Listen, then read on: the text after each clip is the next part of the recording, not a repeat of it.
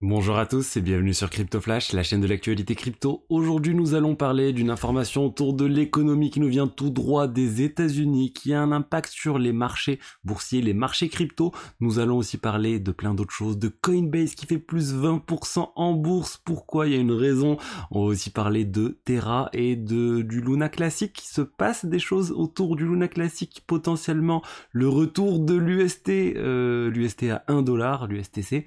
C'est quelque chose d'assez bizarre qui est en train de se passer, donc il faut aussi faire attention. On va parler de MetaMask qui introduit de nouvelles fonctionnalités pour répondre à la polémique liée à tout ce qui est autour des données privées sur MetaMask, l'adresse IP, etc. Donc voilà, plein de sujets différents. Pour ceux qui connaissent pas la chaîne, tous les jours je vous fais une synthèse des meilleures actualités du jour sur les cryptos. N'hésitez pas à vous abonner et activer la cloche pour ne rater aucune vidéo. Au niveau du cours des crypto-monnaies, comme je vous ai dit, on est en baisse aujourd'hui. On a un Bitcoin à 23 600$, moins 0,6%. Un Ether à moins 0,8%. Dans sa globalité, le marché il est en baisse d'à peu près 0,5%, mais c'est arrivé vraiment, on va dire, d'un coup suite aux annonces que je vous ai dit qui venaient des États-Unis. Je vous en parle tout de suite. Juste n'hésitez pas à vous abonner à ma newsletter, le top 5 des meilleures actualités crypto de la semaine, vous avez le lien dans la description. Donc c'est quoi ces annonces? Ça nous vient en fait des chiffres de l'emploi aux États-Unis. Les chiffres de l'emploi aux États-Unis sont beaucoup plus élevés que prévu. Il y a eu beaucoup plus de recrutement en fait, tout simplement, plus de création d'emplois. On a eu 517 000 créations d'emplois alors qu'on en attendait 185 000. Vous me direz mais pourquoi c'est pas bon pour l'économie tout ça? Parce qu'en fait ça veut dire que le marché de l'emploi est toujours tendu aux États-Unis. Un marché de l'emploi tendu fait que les gens vont se battre pour recruter les personnes et en fait ça c'est pas bon pour l'inflation. Parce que qui dit complexité à recruter dit augmentation des salaires, compétition entre les employeurs pour recruter et tension au niveau des salaires. Du coup l'inflation, c'est ce qu'attend tout le monde au niveau de la baisse de l'inflation. Tous les marchés attendent ça parce que les actifs risqués ne se portent pas bien. Quand on est dans un contexte économique avec beaucoup d'inflation, avec des taux directeurs aussi très élevés, et ben ça malheureusement c'est pas un bon signe pour cette baisse des taux directeurs de la Fed. On a aussi le chômage aussi, le chômage il a baissé, on est à 3,4%, on s'attendait à 3,6%, c'est le plus bas depuis 1969 aux États-Unis. C'est assez fou aussi que le chômage, qui a quasiment le plein emploi, je vous ai dit, aux États-Unis, et tout ça, c'est pas bon. Donc c'est assez bizarre, on parle de récession, on parle de tout ça, mais malgré ça, les gens n'ont pas de problème pour trouver un travail dans ce pays. Donc c'est assez bizarre cette situation économique. Malheureusement, c'est pas un bon signe pour les crypto-monnaies. Espérons que cette tendance, on va dire, change. On avait vu hier l'annonce qui était plutôt pas mal de la Fed avec les taux directeurs. Maintenant, on verra dans quelques semaines, je pense que c'est dans 2 semaines, les nouveaux chiffres de l'inflation aux États-Unis qui devraient, on va dire, nous indiquer vers quoi on se dirige dans le monde de la bourse, le monde de la crypto aussi. Je voulais vous parler maintenant d'une mise à jour qui arrive sur Optimism, la solution de niveau 2 sur Ethereum, Bedrock ça s'appelle, ça arrive en mars et ça devrait améliorer les performances du réseau Optimism, faire baisser aussi les frais de transaction sur ce réseau. On rappelle, ils sont en concurrence directe avec Arbitrum. Arbitrum, ils avaient sorti une mise à jour d'Arbitrum qui a fait baisser les frais de transaction sur Arbitrum qui sont maintenant très bas, ils sont parmi les plus bas sur le réseau Ethereum. Optimism, ils essayent de rattraper le retard en fait. Et on peut voir sur Arbitrum, on est à 0,27 pour un swap de token. Sur Optimism, on est à 0,36. Donc ça reste un peu plus cher sur Optimism, mais ça reste quand même très très bas. Et je rappelle, l'idée c'est 2023, ça va être l'année des solutions de niveau 2, les solutions que vous voyez ici et d'autres solutions qui vont arriver parce qu'il y aura de l'espace supplémentaire qui va être créé pour ces solutions sur Ethereum avec la prochaine mise à jour. Cancun, la prochaine mise à jour, la mise à jour qui va arriver après Shanghai. Donc Shanghai ça arrive en mars et Cancun ça devrait arriver plus tard, quelques mois plus tard. Parlons maintenant de Coinbase. L'exchange Coinbase vient de prendre 24% en un jour. On peut le voir ici, on est passé de 65$ le 1er février à 81$ le 2 février. Pourquoi? Il y a en fait un juge aux États-Unis qui n'a pas souhaité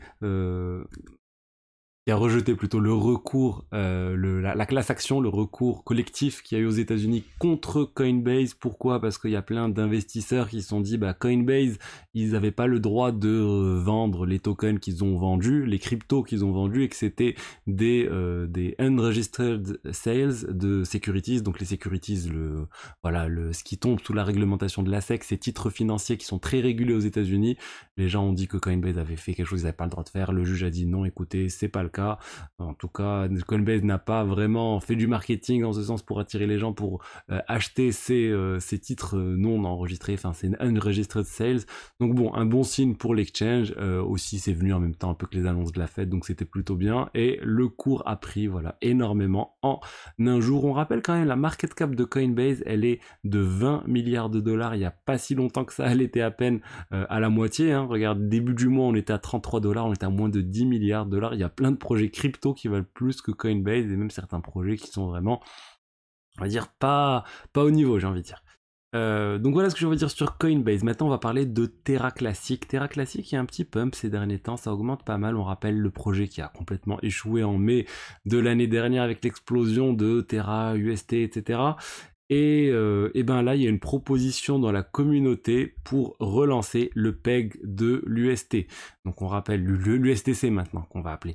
Donc on rappelle le Terra, c'était le token, on va dire, de la blockchain. L'UST, c'était leur stablecoin algorithmique basé sur qui était collatéralisé, on va dire, par du Terra, avec un mécanisme assez simple mais qu'on l'a vu ne fonctionne pas sur le long terme et n'a pas du tout fonctionné il y a quelques mois. Là ils veulent relancer tout ça, toute une proposition très complexe pour essayer de retrouver le peg de Terra, de l'USTC, tout ça dans le but aussi de faire monter le token associé, le LUNC. C'est en pleine discussion, les gens sont en train de dire s'ils sont pour ou contre. Je pense, moi, que ça va emmener beaucoup d'activités autour du LUNC. Ça risque d'être assez volatile au cours des prochaines semaines. Donc, soyez vigilants si vous voulez faire du trading sur ce token. Mais moi, je pense que sur le long terme, ça n'a clairement pas d'avenir. Ce peg de stablecoin complètement algorithmique. Mais après, il peut se passer pas mal de choses prochainement. Parlons maintenant de MetaMask. MetaMask avec la dernière mise à jour qui viennent de lancer sur l'extension MetaMask, donc vous devrez pouvoir la voir, c'est ce que vous voyez ici sur mon navigateur et que vous avez sans doute. C'était pour répondre à toutes les questions autour de la gestion des données personnelles par MetaMask. Il y a eu un scandale il y a quelques semaines, quelques mois, comme quoi MetaMask collectait l'adresse IP de vos adresses, collectait aussi tous les wallets que vous utilisiez et associait l'adresse IP de chaque wallet, et du coup potentiellement si quelqu'un vient demander à ConsenSys, la maison mère de MetaMask, qui est derrière tel wallet, ConsenSys a les moyens de dire c'est telle adresse IP, et ensuite avec l'adresse IP, avec le fournisseur d'accès, on a moyen de remonter à l'identité de la personne. Donc je vous avais dit un certain nombre de choses sur comment se protéger, il y a plusieurs écoles différentes, utiliser un VPN, utiliser d'autres RPC différentes, des solutions qui vous permettent de vous connecter à la blockchain Ethereum ou aux autres blockchains. Là, MetaMask vient de sortir quelque chose pour faciliter ce changement de RPC provider, ceux qui vous fournissent du coup l'accès à la blockchain. Ça peut être fait beaucoup plus facilement qu'avant, ça peut être changé quand on veut.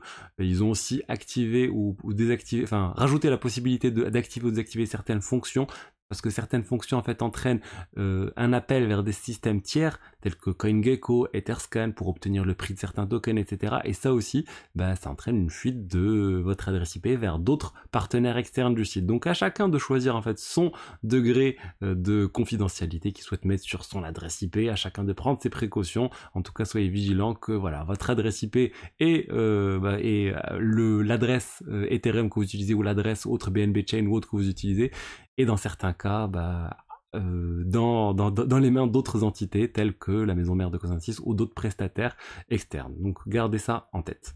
Et je voulais finir par le sujet des NFT en janvier. Ça a vraiment pas mal marché. On a connu une hausse et un deuxième mois consécutif de hausse.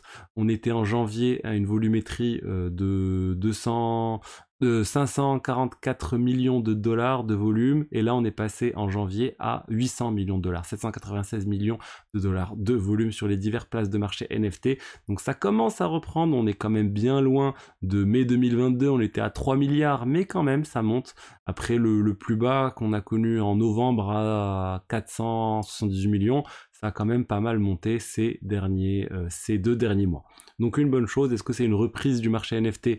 Difficile à dire, j'attends vos avis en commentaire, est-ce que vous pensez que ça va revenir les NFT, est-ce qu'on va revenir un jour à ce niveau, est-ce qu'il faut attendre le prochain bullrun crypto qui va être associé au prochain bullrun NFT où les deux vont être complètement décorrélés? Vraiment chacun, j'attends votre avis. Je vous dis maintenant à demain pour la suite. Il y a pas mal de choses dont on va parler demain encore, et tous les jours il y a des actualités, et je vais essayer de vous préparer le rapport sur les cryptos, je vous avais dit, de ARK Invest. J'essaierai de vous faire un résumé dans la vidéo de dimanche probablement. Je vous dis à demain, au revoir.